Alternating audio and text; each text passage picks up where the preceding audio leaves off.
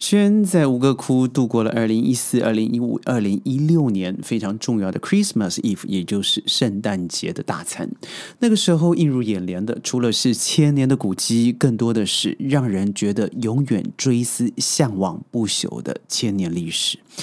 那种人文情怀，加之于当时的美食、舒服的按摩，让我觉得真的流连忘返。所以让我真的连续三年都回去了。而现在映入眼帘的。却是诈骗、人蛇，甚至器官分割等等恐怖的画面。究竟吴哥窟就等于柬埔寨，还是柬埔寨把自己的名声真的搞坏了呢？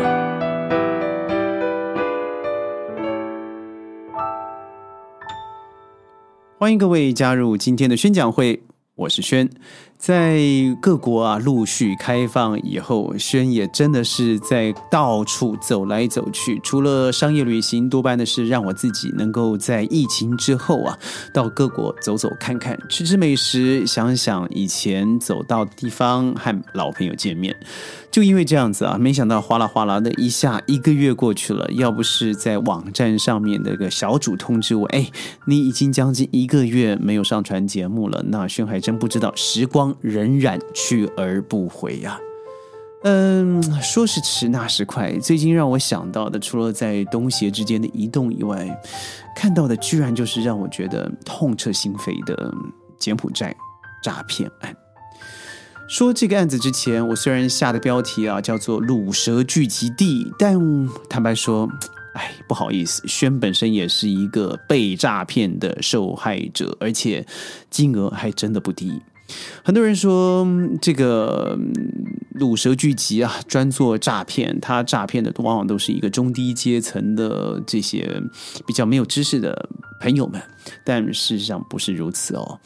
我记得当初被诈骗以后，一提到诈骗这两个字，我心里头就有如雪崩一般的难过，因为当时不过就一个电话，我也没有任何贪婪的意念，居然。银行的户头就这样啪啦啪啦的过去。更可笑的是呢，通知我的居然不是呃马国本身的银行告知我被诈骗了，而叫我停止继续输送的时候，是由汇丰银行告诉我说你已经成为诈骗的受害者。于是我赶快止血。而可笑的是，嗯，警方知道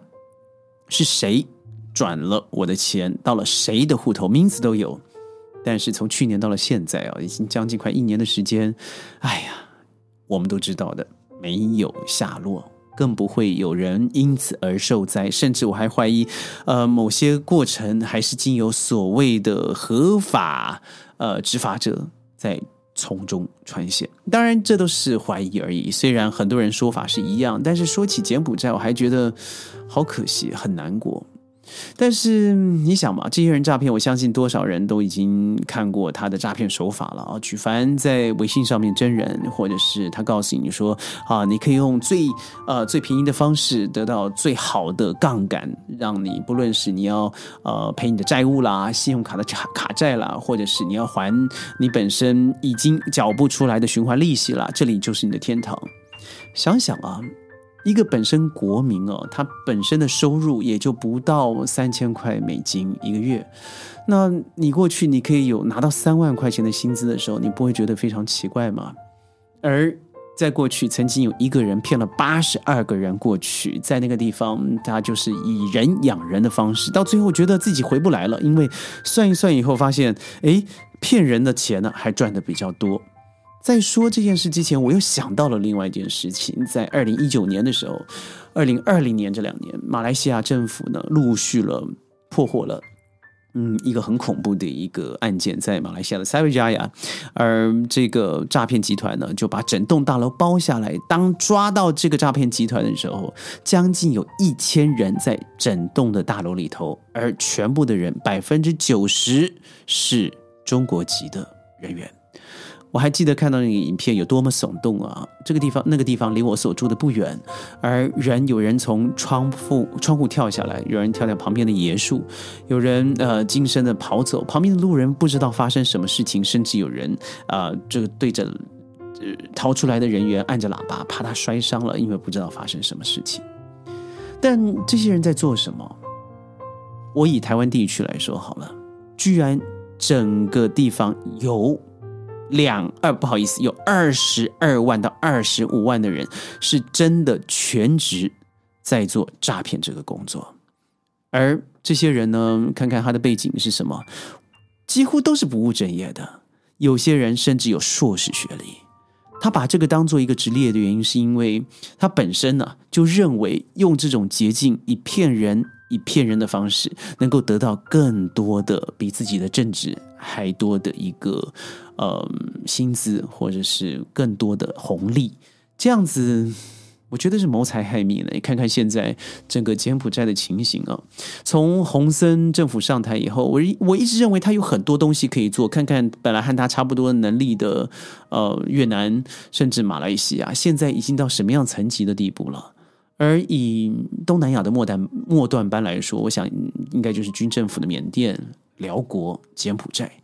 那这几个国家，洪森政府当初你可以不用用这种炒作短线，譬如说开设网络赌赌场、实体赌场。当然，去年网络赌场已经不合法化了，但是你知道那些人知道，嗯，尝到的甜头最容易吃啊，最好吃啊，所以怎么可能？不过就全部转下地下化。而现在这种诈骗的手法，也就是从当时网络上面实行的赌场，那时候合法。啊，所延伸出来的为什么？因为那些人食髓知味嘛。当然，这个方式是最容易赚到钱了。那政府要不要负责任？当然。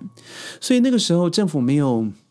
应该说从二零零零年开始了，政府没有投资在人力上面的培养，在人资上面的顾问，而走一些低级、密集性的劳工训练。嗯，他没办法为国家培养人才，于是就造就造就出来了现在一大堆。整个东协在提升的过程，看看现在的新加坡、马来西亚、泰国，哦，还有爆发式的成长的越南。再看看现在看了金边呢，虽然有一些新起的大楼，而且房价还真的很离谱的贵哦，尤其少数区域那个地方，但多半人还是聚集贫穷。宣利也就 c n Rip，我们知道的这个柬埔寨最有名的吴哥窟，也就是他们的国旗和钞票钞票上面都有印的这个吴哥窟五个柱子哦，五个塔。他那个地方你去了，和十五年前我去的时候是差不多的，二十年去的去的时候差不多的，当然。有些比较先进的连锁店，呃，人民我觉得变得更市侩，然后很多的 one dollar 就是到处都是行乞的乞丐。当我还记得有一次我付小费，因为付的不够，他在我面前把我的美金直接撕破了。我不能怪他是否市侩或是无知哦，但是我觉得更多的是这个是教育。因为很多白人嘛，一过去大喇喇的，有人我看过给五十块美金给车夫钱，呃，车夫的这个这个小费，我给了十块钱，我觉得呢非常合理，因为不过就陪伴我一个小时，十块钱那是什么费用啊？所以还被这样对待，你就觉得这个国家基本的教育就出了很大的问题。但反观了，为什么会有这些问题呢？你要想想看呢，我以中国内地现在来说好了。失业率极高，如果我们以百分之二十作为今年一千两百万的毕业生的比例来说，加之去年、前年三个加起来总数，零零总总也有八百到一千万人是毕业及失业的状态。那这些孩子们是带着手机出生的，那个时候已经网络通达了，更不要说现在五 G。他们完全知道手手机上面的商机也好，操作的方法也好，对人的互动也好，那他当然就成为一个非常重要，也就是这些人口贩卖的或是诈骗集团最想笼络的对象。轩的办公室啊，在吉隆坡市区，而在我们顶楼，我们就知道有一个专门经营诈骗的中国集团。而我知道邻居们非常不满意，因为这些人呢水准奇低以外，他常常到别人楼层的厕所，我不知道他怎么来的，在里面把整个排泄物真的排泄在地上。这我们最后只好报警，报警了以后，好像警察彼此之间也就打了照门，也没有非常在乎这样的问题发生。后来不了了之，他们也就在半年八个月以后就走了。所以你可以知道，这些人当他没有出路，而你在网络上面无远佛界的对他所说这个你可以得到很快的钱，你可以马上帮助自己的财务，而且你还可以出国玩。满期三月以后，你就可以回国，而且衣锦还乡，衣锦还乡那是蛮有吸引力的。同时，美国一个案子嘛，Melissa，她也是，她说我我在我网络上遇到了个自称自称是柬埔寨的第二代，然后是一个建筑师，他本身跟我说的真的气味相投，我觉得他就是那个好人。于是我发现钱转过去了，全被诈骗光了。这是一个上下其手最后的结果，但是我觉得真正的根本还是要从底层的教育做起。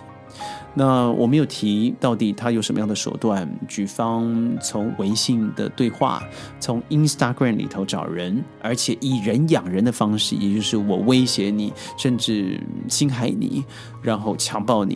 让你在我的手段里头没收你的护照、手机，你所有的一切我都知道，到最后就是什么呢？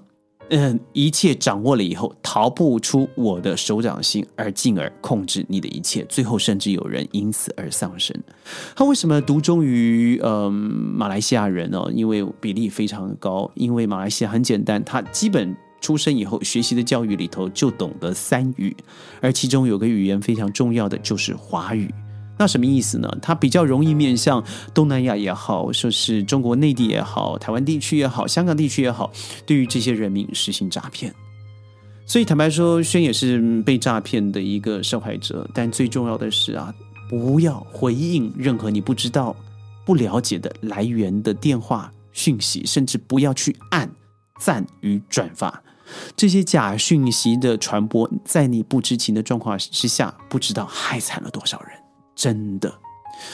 所以如果您有兴趣的话呢，记得了可以上网看一看。但最重要的是由您我做起，让我们现在开始停止转发这些假消息，而且那些嗯一夜致富的消息啊，或是那些不一看就知道是诈骗的短讯，如果可以汇报的话，就汇报，让人家起码知道这就是假的。有些人心瞎了，眼瞎了，但是嘴巴是贪的。